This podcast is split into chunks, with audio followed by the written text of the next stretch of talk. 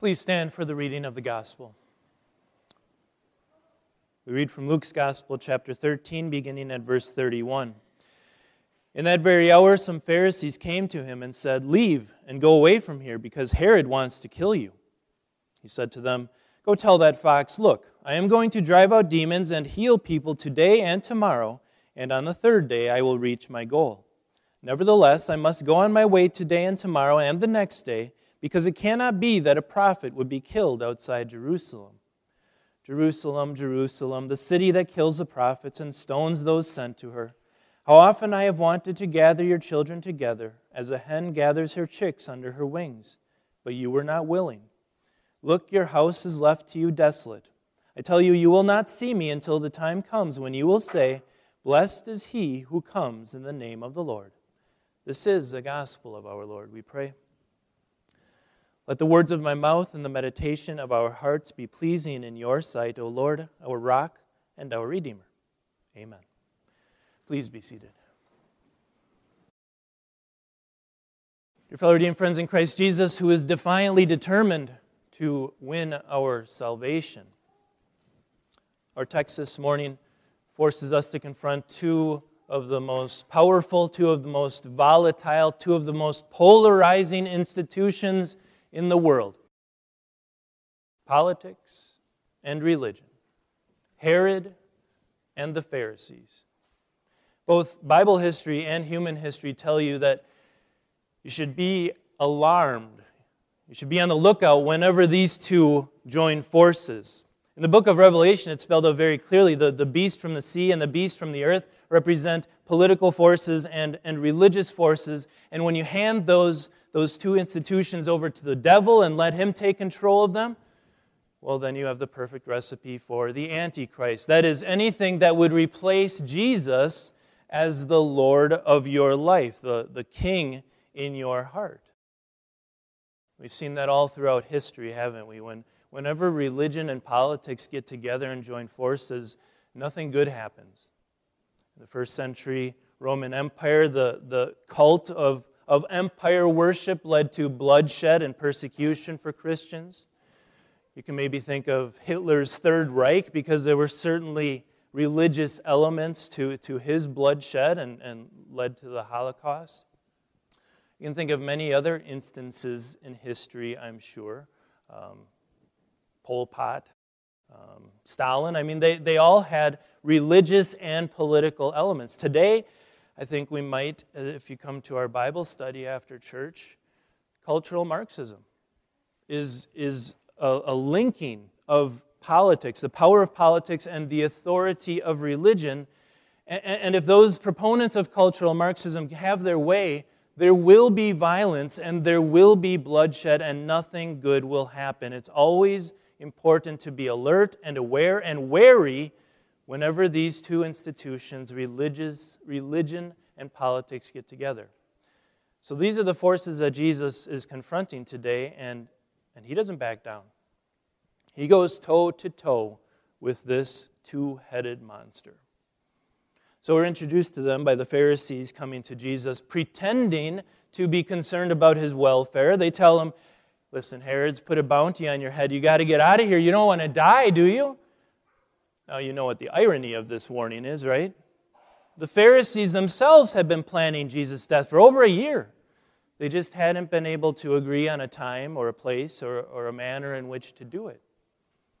Jesus doesn't seem concerned, does he? He says, Go tell that fox, look, I'm going to drive out demons and heal people today and tomorrow, and on the third day I will reach my goal. Jesus doesn't back down an inch. He's not afraid of Herod's threats he's not worried at all. Why not? Because he's the Lord. He's the one who decides how and when he will lay down his life. And he's already proved it, hasn't he? When, when threats have been made to his life before, he's proven that he has power over them. When he was in his hometown of Nazareth and they didn't like what he was saying, that he was the anointed one, the Messiah, and they tried to push him off a cliff, he walked away unscathed. Another time when when he told the Jews he identified himself as Yahweh from the Old Testament. He said, I tell you the truth, before Abraham was, I am. And they picked up stones to stone him. He was fine. He walked away.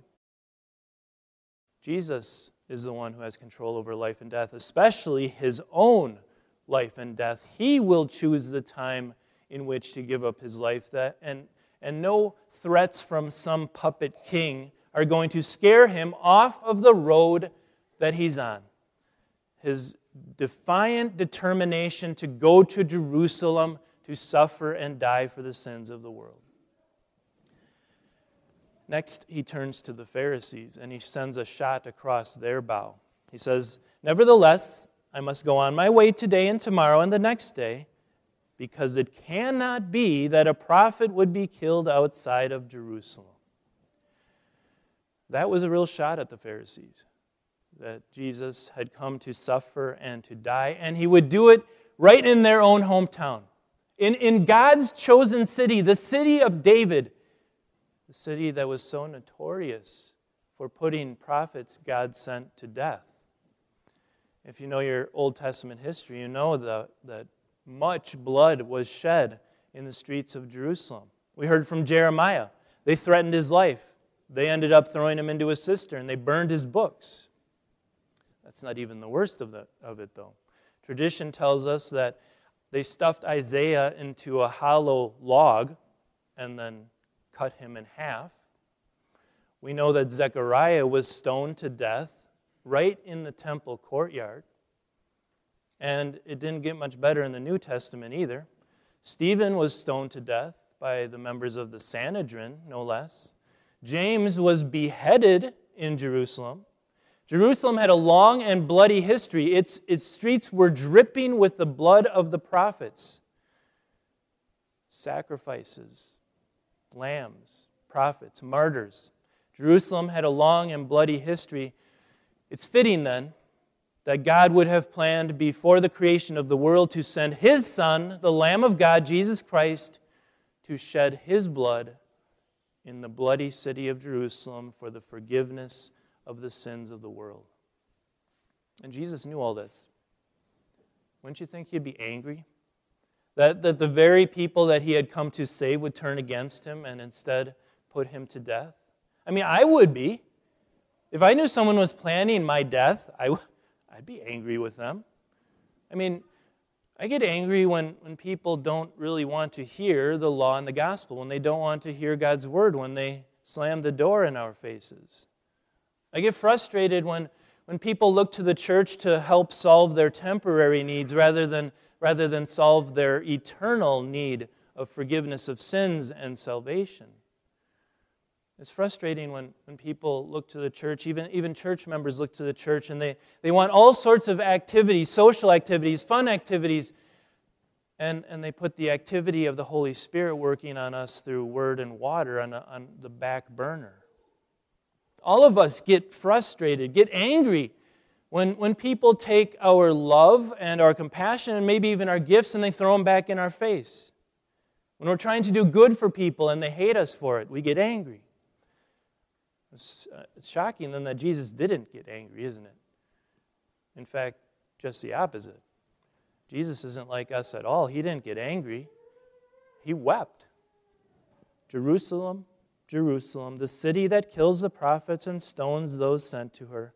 How often have I wanted to gather your children together as a hen gathers her chicks under her wings, but you were not willing. People often wonder what is going on in God's mind, what his will is, what his plans are for the world. Well, this is it.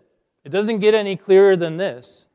God's desire is to gather all people from all nations of all languages under the wings of Jesus, under Jesus' protective forgiveness, and gather us all in and take us to heaven. That's the will of God. And it's really striking that Jesus would say it here about his enemies, about, about those religious leaders, the Pharisees, and the political leader Herod, who had been scheming to have him killed. And he says, My desire is to bring you into the kingdom of God through faith in me, through the forgiveness of sins that, that I will bring and offer to you, through the blood that I will shed at your own hands. Now, it would be tempting for us to sit here from a safe distance of 2,000 years and, and say, how sick and twisted can these people possibly be? all Jesus wanted to do is save them from their sins. He had proven it by, by, by performing many miracles and healing and his, his patience with them. All he wanted to do was save them, and they rejected him. But before we pick up stones of our own to hurl at Herod and the Pharisees, it's probably good for us to recognize that there's a little Pharisee and a little Herod living inside each one of us. We too are tempted to turn to the, the, the power of politics, the authority of politics, and put our trust in, in human elected leaders and policies and laws to provide for us and protect us and feed us and, and keep us safe. There's a little Pharisee in us too a little Pharisee that thinks, yeah, maybe I don't need Jesus all that badly. Maybe I can please God with my good works and my good intentions and my merits and my love for God and one another. Maybe I don't really need Jesus that much either. Maybe he should just get out of my life. There's a little Pharisee, there's a little Herod living in each one of us. And when those forces get together in our hearts, it's, it's ugly because it leads us away from Christ. It leads us to placing something else or someone else on the throne of our hearts. It's really a sin against the first commandment. It's idolatry. It needs to be repented of. Jesus needs to be number one in our hearts and the blood he shed. It's kind of interesting to consider that, that the history of God's dealing with Jerusalem is kind of a microcosm of how God has dealt with, with the world and, and really with each of us individually. You think of Jerusalem and it's filled with rebellion and, and bloodshed and idolatry and sinfulness. You think of the world at large and it's filled with rebellion and idolatry and sinfulness and rejection of God and His Word.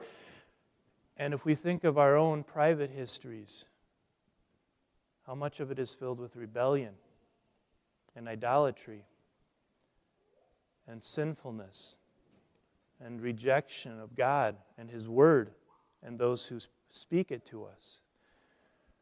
Thankfully, God's end of things is just as sure, just as certain, just as consistent.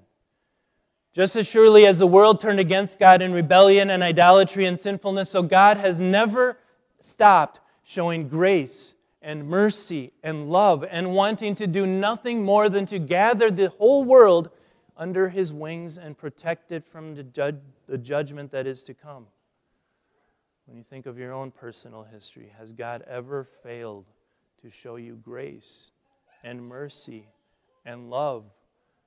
And no matter how far away you've run, no matter how badly you've rebelled, no matter how many different idols you have placed on the throne in your heart, has God ever not opened his arms to welcome you home like a loving father?